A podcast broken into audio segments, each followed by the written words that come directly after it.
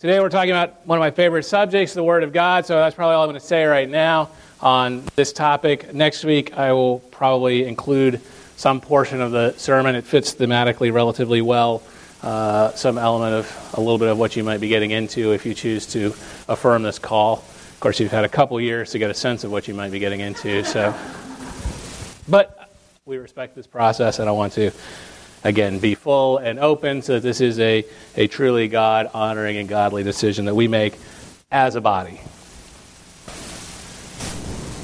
So, have you ever read a part of a book and then you realize you have no idea what you just read? When I was in college, I actually tried to schedule all my classes on just two days of the week. I try and line it up so that on Tuesdays and Thursdays I would get all five classes back to back to back to back from 10 a.m. to 10 p.m. This would then let me work full days on Mondays and Fridays. And what that meant was that on Wednesdays there was a lot of homework.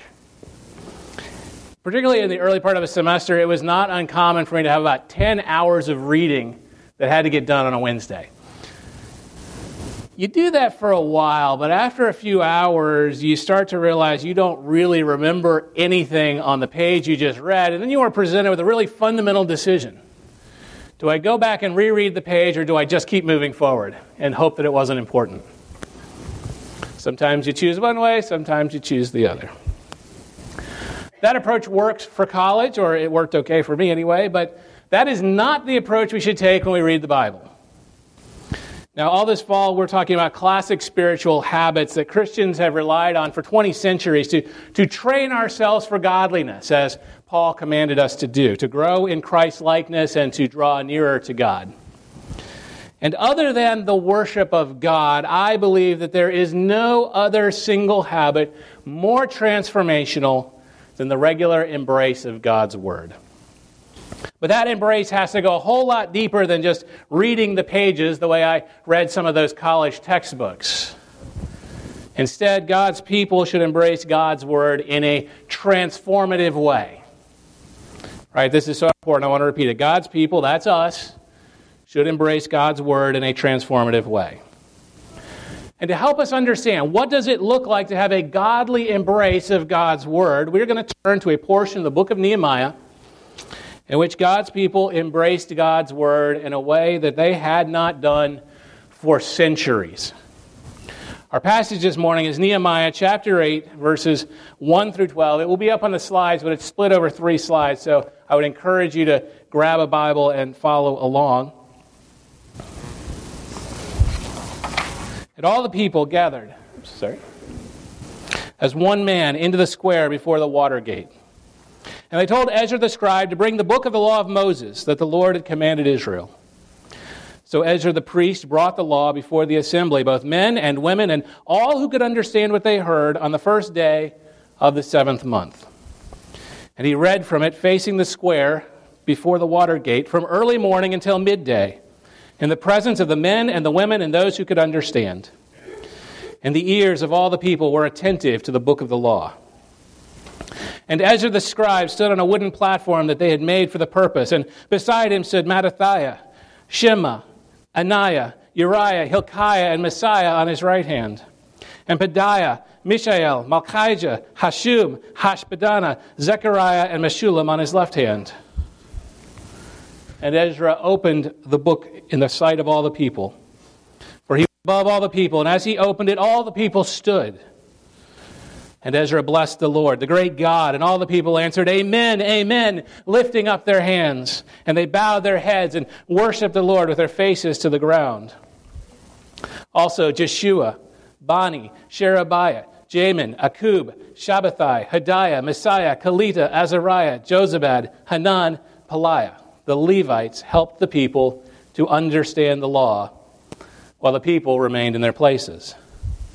They read from the book, from the law of God clearly. And they gave the sense so that the people understood the reading. And Nehemiah, who was the governor, and Ezra, the priest and scribe, and the Levites who taught the people, said to all the people, This day is holy to the Lord your God. Do not mourn or weep. For all the people wept as they heard the words of the law.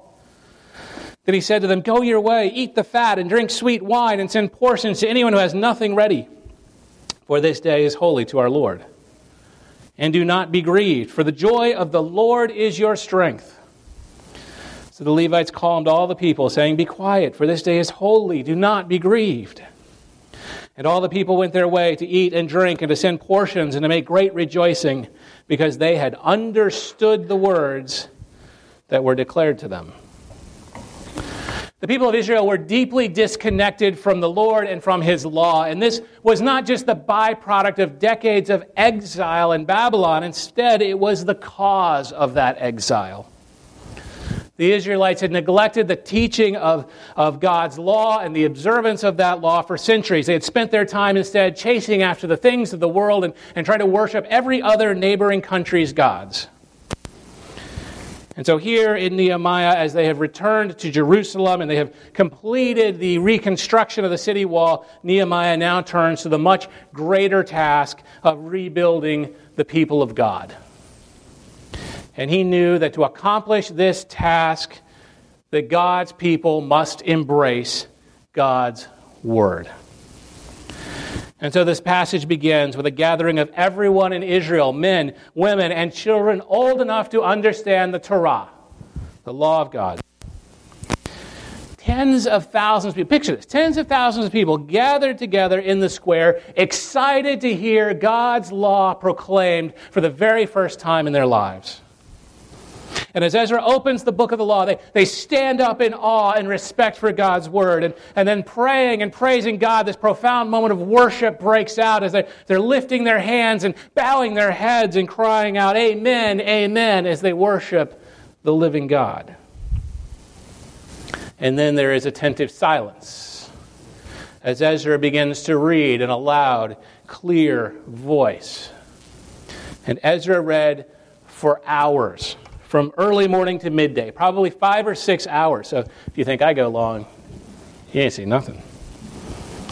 He reads Genesis and God's creation and his, his covenants with the patriarchs, the founding of his people. He reads Exodus and the mighty works of God, redeeming his people from slavery and making them his people, providing for them in the wilderness. He reads Leviticus and the gift of law so that the people of God might become holy because their God is holy. He reads Numbers and they see the terrible betrayal and, and failure of the people of God as an entire generation dies off for disobedience. And then he reads Deuteronomy, the great recapitulation of God's law and his nature and, and, and all of his promises for future blessing for obedience, as well as his promises of future punishment for disobedience. And as they, as they listen to God's law, Ezra stops periodically so that, so that the leaders and the Levites could go throughout the crowd and, and help make sure that every single person understood every single thing that was being told to them. And they did. They understood the holiness, the perfection, the grace, the beauty, the mercy, the patience, the faithfulness of God who had created the universe and formed mankind from dust and chosen them. And they understood the repeating failings of the people of Israel, the depths of their unfaithfulness and their betrayal of their covenant with God, and their own sin and shame, and they wept. But Nehemiah, wise as he was, knew that while this moment was painful, this was a time of celebration because they had recognized their failures. They had heard for the first time in their lives God's law, and they were committed to be a different people. Then he said to them, Go your way, eat the fat, and drink sweet wine, and send portions to anyone who has nothing ready, for this day is holy to our Lord and do not be grieved, for the joy of the Lord is your strength. And all the people went their way to eat and drink and send portions and make great rejoicing because they had understood the words that were declared to them. This was a transformational encounter with God's Word. And there are many lessons for us as we strive individually and as a church to embrace God's Word in a way that transforms us. So I want to very briefly list the characteristics of a godly embrace of God's Word that we see in this passage, and these are the characteristics we'll apply as we talk about four ways we should regularly embrace God's Word. In verse 1, we see that the people are unified. They're gathered as one man. Verse 3 makes clear that they were attentive. They gave full attention for hours to hearing and understanding God's Word. Verses 5 and 6 reveals that they are reverent and prayerful as they prepare to hear the word proclaimed. And verses 7 and 8 emphasize the priority that was placed by the leadership on clarity and understanding of God's word. But we see that the people don't simply understand God's word. They don't merely stop at comprehension.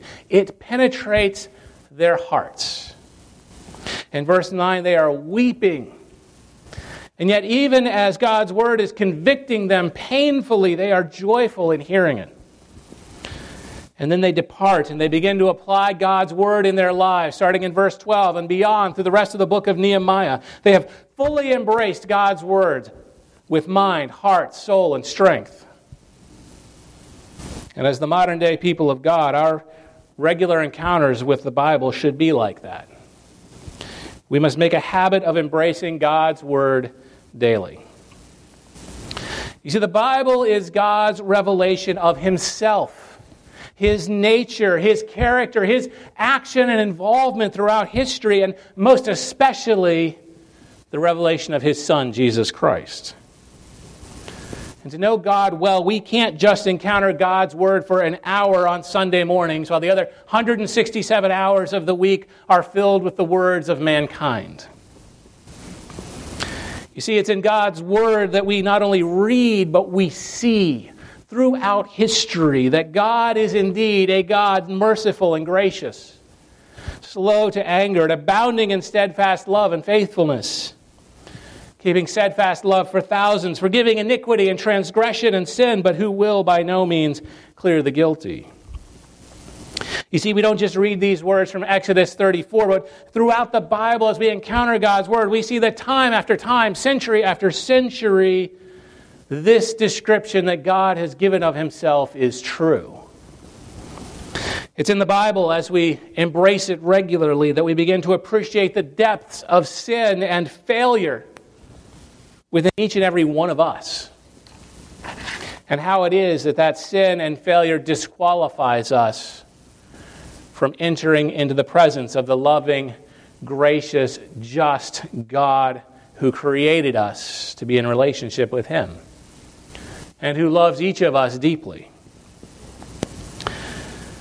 It's through frequent encounters with God's Word that we truly come to understand there is no possible way for us to work hard enough, be good enough, or give enough away to earn our way into God's presence. It's in God's Word that we see both the promise and the fulfillment of God's gracious plan to deal with our sin and our shame and restore our relationship with Him through the once for all perfect sacrifice of the sinless, holy, eternal Messiah, Jesus Christ, who voluntarily suffered and died on a Roman cross to pay the penalty and to take the wrath of God for each of our sins, yours and mine. It's in the Bible that we see Christ rise from the dead, proving not only God's acceptance of that sacrifice, but that Christ was telling the truth when he said, All who believe in him will live eternally in the presence of God. It's through daily encounters with God's Word that we experience the blessing and joy of knowing what it is to be free of our sin and our shame and our guilt because of the blood of Jesus Christ. What it is to be restored into relationship with God, not because we deserve it, but because we put our faith in Jesus Christ, the risen Son of God. It's through the regular embrace of God's Word that we learn what God's standard and desire for our life is, and what a life of holiness and godly flourishing looks like. It's through daily encounters with God's Word that we are encouraged when we are in the depths of despair. and challenged and convicted when we are riding high in self confidence. Paul tells us in 2 Timothy 3 16 and 17 all scripture is breathed out by God and profitable for teaching, for reproof, for correction, and for training in righteousness, that the man of God may be complete, equipped for every good work. There is no single way by which God's Spirit works in our lives more directly and more consistently than through regular encounters with God's Word. And as we absorb and embrace God's Word, we learn to think about things the way God thinks about things. And that is a huge change from our natural selves. And so, given that, I want to briefly describe four ways every believer can and should make a habit of embracing God's Word. The first of these should be obvious if you're here. It is gathering with other believers to hear the word proclaimed and taught. As you know, God's word is a particular passion of mine. And in preaching and teaching, one of my first commitments, beyond, of course, accuracy, is making sure it is clear and understandable, just as the leaders in Nehemiah's time sought to do. But Sunday morning and regular Bible study are also our chance to gather in unity with one another as believers, the way the Israelites did.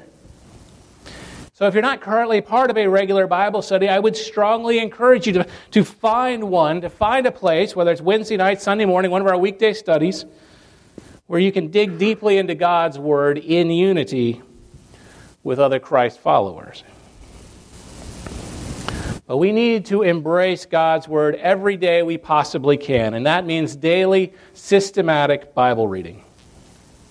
Reading God's Word is, is like receiving manna from God every single day. It is His perfect provision for that day. I can't tell you how many times the reading I do in the morning is either directly addresses what is on my mind that morning or what I will encounter later that day, and I know many of you can tell the same kinds of stories.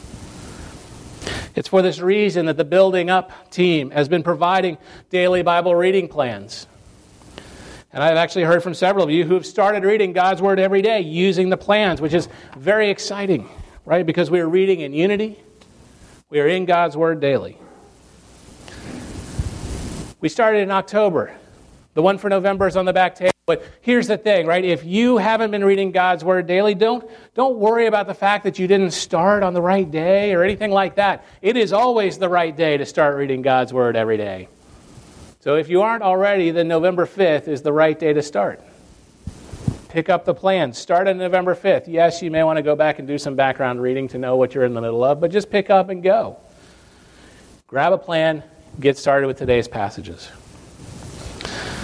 But as you read, don't let the words bounce right off your brain like my college textbooks did. Make your daily encounter with God's Word a true embrace. Right? Grab hold of it. Let it affect your mind and your heart and your way of life just as it did for the folks in Nehemiah just as they did, I would encourage you to begin reading with a short prayer. Pray for clarity and understanding, right? You have the Holy Spirit, and the Holy Spirit, one of his tasks is to make sure you understand God's Word. Pray for attentiveness and reverence, the ability to focus on God's Word and not be caught by 27 different distractions running through your mind. And pray for God to speak to you through His Word because He will. Approach your reading attentively and reverently, they, like they did. Choose a time when you're able to focus on God's Word free of distractions. Right? Which, if you have kids, it means kids. I mean kids. Maybe it's a quiet time early in the morning. That's my preference.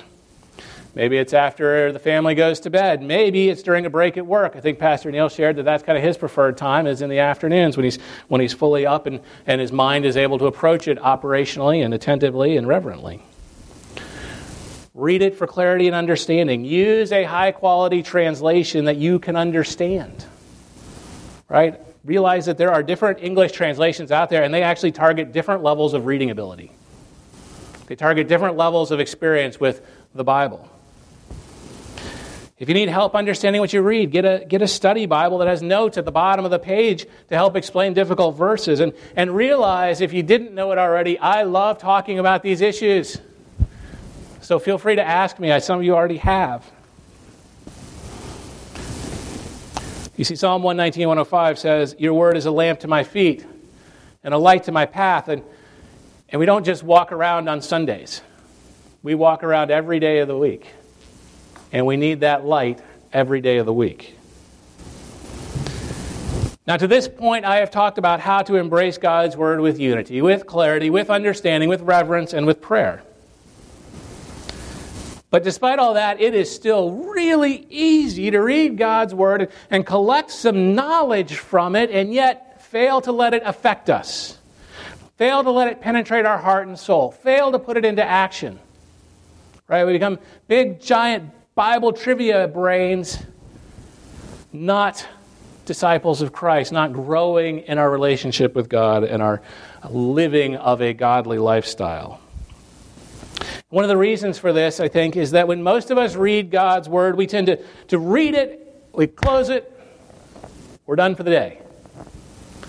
We do not meditate on God's Word. But we are told to meditate on God's Word. The Bible frequently extols the value, the virtue, the benefit of meditating on God's Word. Christian meditation is something that seeks to fill our mind and our heart with God's Word.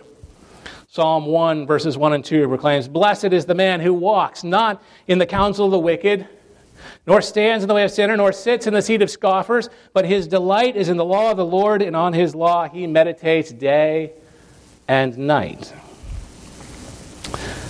Now, there's lots of ways to meditate on Scripture. I actually hope to do something with that after the turn of the year. But you can get started very easily by taking one or two verses out of your reading that day. Verses that, that really struck you. They, maybe they spoke to your heart condition that day. Maybe they spoke to some quality or virtue of Jesus Christ or God that you had not thought of before. Just take those verses and think deeply about them. Start by repeating them several times. And as you do, emphasize different words. Just go through each time you repeat it, emphasize a different word. And then what does that bring out in your mind? What does it get you thinking about? What are the applications to your life that you see from this? All right, if you're a journaler, take some time to journal about it. This is actually what meditation, Christian meditation, looks like. You do not sit and go, mm. As you do these things, embrace the verses. Let them affect you emotionally. Let them give you joy or confidence or comfort or encouragement or conviction and sorrow. Let them work on your heart. It's okay.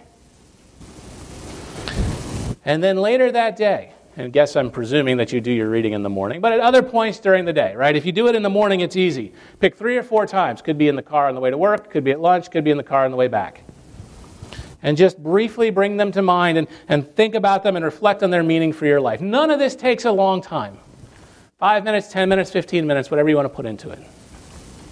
Obviously, the more you put in, the more you get out. But you'll find that you not only remember God's word more vividly, but that it is really affecting you and changing you more powerfully because you have richly embraced God's word. And last of all, I encourage you right? And I'm encouraging me too to begin memorizing Scripture. You'll actually see this in your bulletin. Right, but I would encourage, I'll talk about it in a minute, but I would encourage you to be, start storing up God's Word in your heart. Right? And I don't enjoy memorizing things. Right now, I'm busy memorizing lots of Hebrew things and they don't really enjoy memorizing, but you know what? That's, that's tough. Because the reality is that as we memorize Scripture, it means that we take God's Word with us everywhere we go. It means God's Word is with us in the car, and at work, and at school, and at church. It's in the store. God's Word is with us in the shower where our Bible would get soggy or our phone would short out. It is available to us in every encounter we have with non believers. Psalm 119.11 describes the power of scripture memorization. I have stored up your word in my heart that I might not sin against you. God's word memorized is an ever present guide and shield for our heart. It's always guiding us, it is defending us, it is helping us battle temptation, it is comforting us amidst trial, it is answering the questions posed by others. If you'll recall, whenever Satan threw temptation at Jesus in the wilderness, Jesus didn't say, Wait, let me grab my scroll of Deuteronomy and start turning. I got something for you, devil. Right? No, he rejected Satan's temptations with memorized scripture. He set the example for us. And so it's for these reasons the Building Up team is now providing a verse each week in your Bible, four different translations as you prefer, chosen from a set of 100 crucial verses that we believe every Christian should know by heart because these are the things that, that we're going to encounter in life or need a quick answer. And there is not going to be a quiz at church, right? You're safe. We're not going to kick you out of the church if you don't memorize these scripture. You're safe. But realize that life can present a pop quiz at any moment. You see, when you're put on the spot by someone or by a difficult situation or a dilemma or a trial or a trauma, the scriptures that the Holy Spirit is going to put on your heart are not going to be the ones you sort of know. They're going to be the ones that you invest the time to memorize. And this isn't just a great personal habit. Right? If you have kids at home, this is a great way to lead and disciple your children by memorizing these as a family. And it's not hard, right? This week's verse, very easy. I think it's like nine words, something like that. You have seven days. In the beginning, God created the heavens and the earth. God's word matters. To experience the life of transformation and grace and flourishing that God wants for each of you and each of us present, He has given us numerous ways to embrace His word and let it work in our minds and our hearts. So, wherever you are right now today in your habits of reading and meditating and contemplating and embracing God's Word, I encourage you to go to the next level, to go deeper, to pursue these practices more fully and more richly. When Paul described the full armor of God, Ephesians chapter 6 verse 17 identifies our only offensive weapon against Satan the sword of the Spirit, which is the Word of God. God's Word is our sword. As we embrace God's Word through regular preaching and teaching and reading, meditation and memorization, we are sharpening that sword. And so the question we must each consider this week is that as we stand, are we currently wielding a sword or are we just holding a rusty butter knife? God calls us to take up the sword of the Spirit. Let us pray. Heavenly Father, we praise you and thank you for your word. We thank you for the meticulous preservation of your word down through the centuries, for the efforts of all those who have made sure that we can understand it clearly and accurately in our language. So, Lord, I pray that you will help us to be people of the word, people who embrace your word, not just as an intellectual exercise, but as one of the ways you speak to us through your Spirit to transform us and turn us into people individually and collectively more like Christ, more consistently honoring you and glorifying you in all that we do. It's in Jesus' name we pray. Amen.